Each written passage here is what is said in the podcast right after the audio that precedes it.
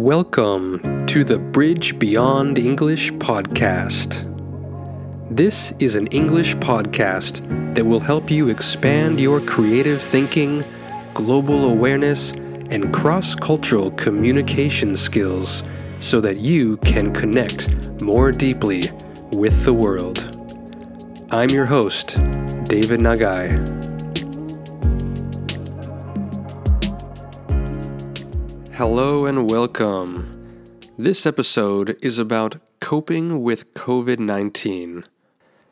Coping means dealing with something or putting up with something. So, we're going to talk about how to deal with COVID 19. If you want to read the text version of this episode, you can click the link in the show notes or go to bridgebeyondenglish.com.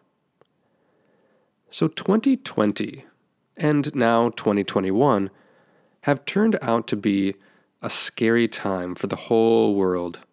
COVID 19 is causing death, shutting down normal life as we know it, and destabilizing the global economy. The situation is bad, and the next weeks and months are unpredictable. We can all acknowledge that this situation is horrible the question before us is how will we cope? How will we respond? How will we deal with this situation?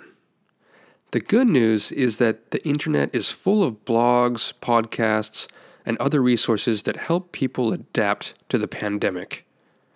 In fact, there's almost too much information so that it's difficult to know where to start. Although I'm nowhere near to being an expert, I hope this article can consolidate and summarize some good ideas and research from experts around the world in a way that will help you experience better health, well being, and calm during this crisis. Most of the ideas I'll share are not rocket science.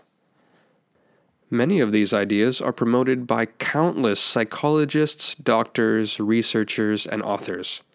So I won't attribute each idea to a specific source, but I am including links to resources that have influenced my ideas in case you want to explore more resources. Again, you can find them in the show notes link. I trust that these ideas can be a reminder for us all of what we already know and also shed new light or new perspective on how we can adjust to COVID 19 in a way that's healthy and resilient. Now, at a time like this, it's useful to acknowledge how we feel. Maybe it's fear, sadness, anger, or helplessness. We might have to slow down and make some space in order to figure out and name how we feel. Why not take a moment right now to close your eyes, place your hands on your heart, and take a deep breath in and out. And ask, How do I feel? Once we know how we feel, we can let ourselves know that it's okay to feel that way. From that place of acceptance, we can examine that feeling as something separate from our identity. So I feel sad, but my identity is not sadness. Knowing that our identity is not the same as our feelings gives us the freedom to start looking at the root of that sadness. So, why am I sad? I'm sad because people are dying, the economy is declining, and I can't guarantee that all my friends and family will not get sick or keep their jobs. Do you see what we discovered there? We uncovered the cause of the sadness under the sadness is, in fact, a beautiful care and concern for other people. So, yes, sadness may seem like a negative thing, But the reason for the sadness is that I have people in my life that I care about and have deep love for. And that is something positive, and even something to celebrate. Another thing that our feelings reveal is our unmet needs. If we know our feelings, we can also ask, what does this feeling reveal about what need I have that is not being met or not being accommodated? For example, the sadness shows that my need for happiness and stability is not being met. Then I can make a plan to get what I need so badly, so desperately. So, in essence, feeling our feelings is the doorway to understanding more about who we are, what we need, and how we can move forward constructively. Once we get in touch with our feelings, we can also create a meta view or big picture of the current situation. For example, we can recognize that things could be a lot worse in my country than they are, or that I am lucky to be able to work from home, or that within a few months things will probably improve. This can give us a bigger perspective so that we don't just constantly complain and feel sorry for ourselves.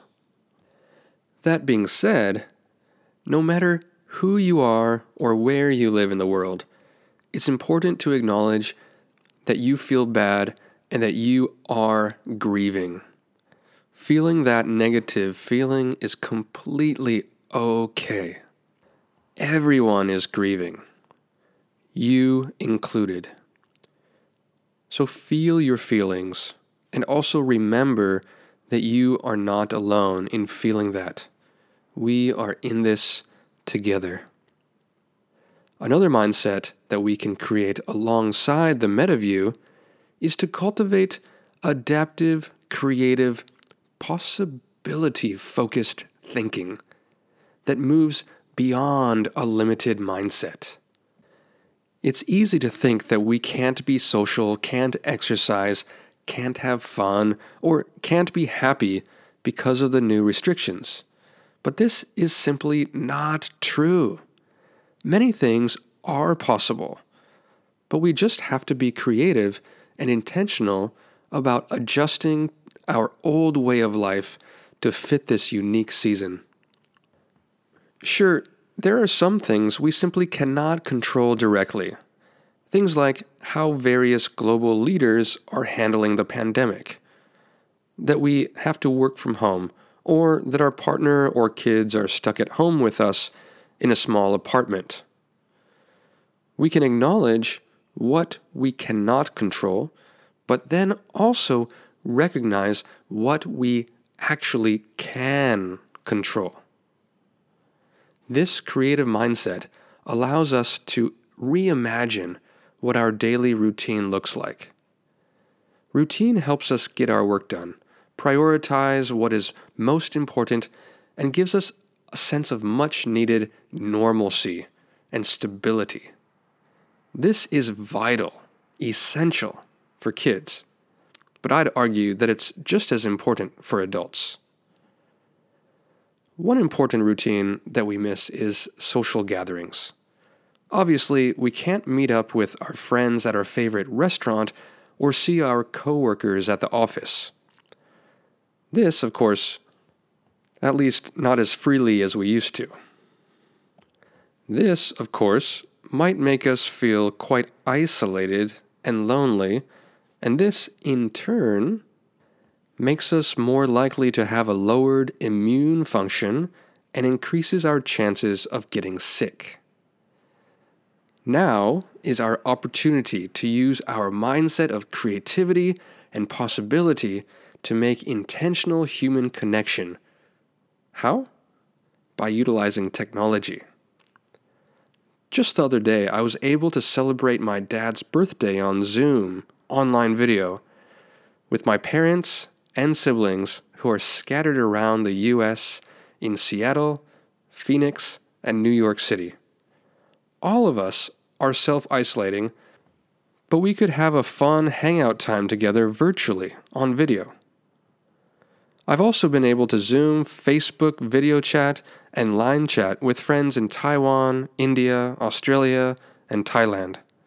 What a great way to stay connected during this crisis when we all need support. So, which family members or friends do you want to keep in touch with during this time? Go beyond the short, simple text messages and set up a time to see their face. Share a meal or drink and get as good of a connection as you can through video.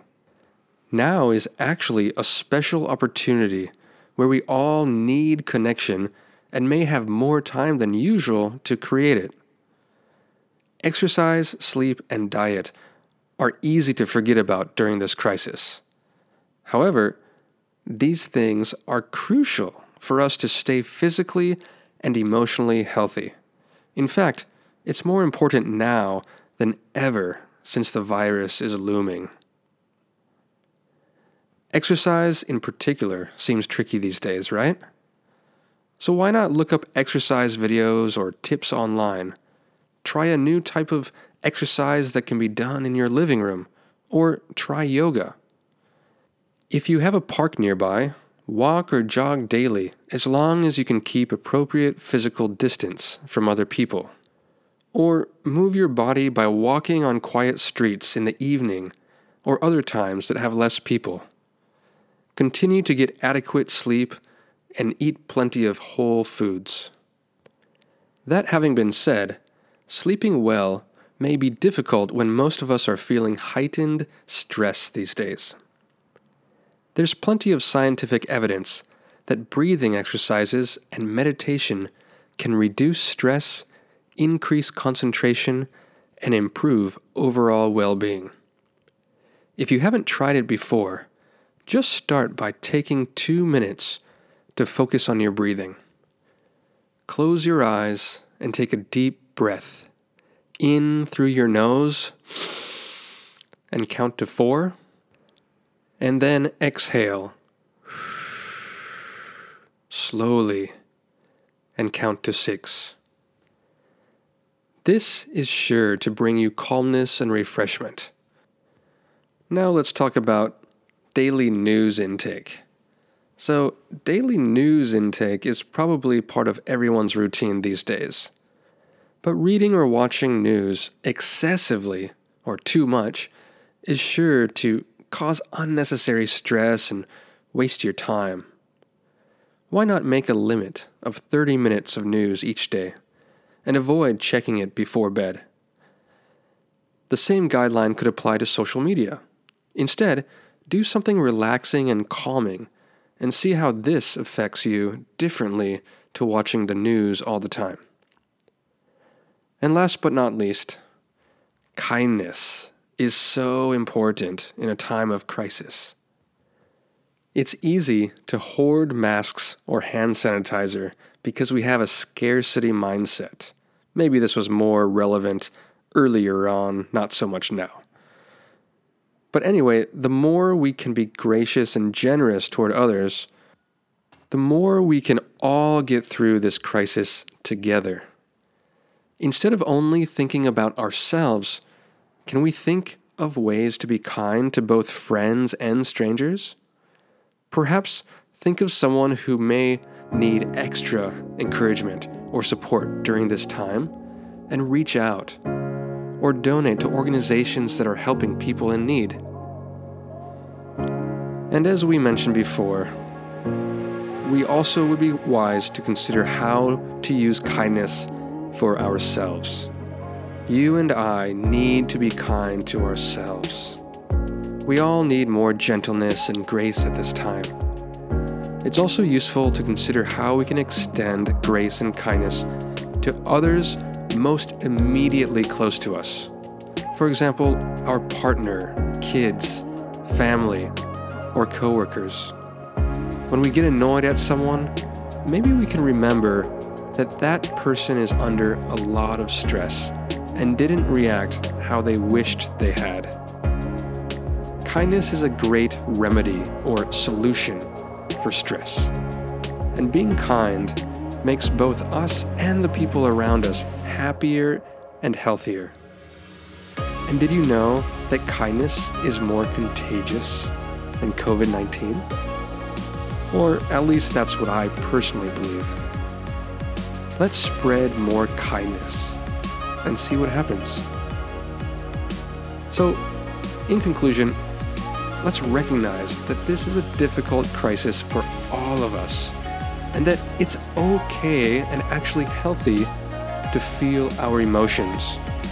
It's more important now than ever that we create a mindset of creativity, possibility, and resilience in order to adjust our lives so that we don't merely survive, thrive and flourish. We all have a choice about how to stay healthy, connected, and calm. So I'll leave you with two questions. What kind of person do you want to be during this crisis?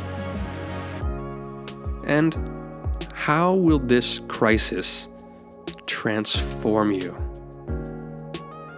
That's all for this episode. If you want to read the text version of this episode or find related links and resources about how to cope with COVID 19, you can click on the link in the show notes. Thanks for listening. I'll see you next time.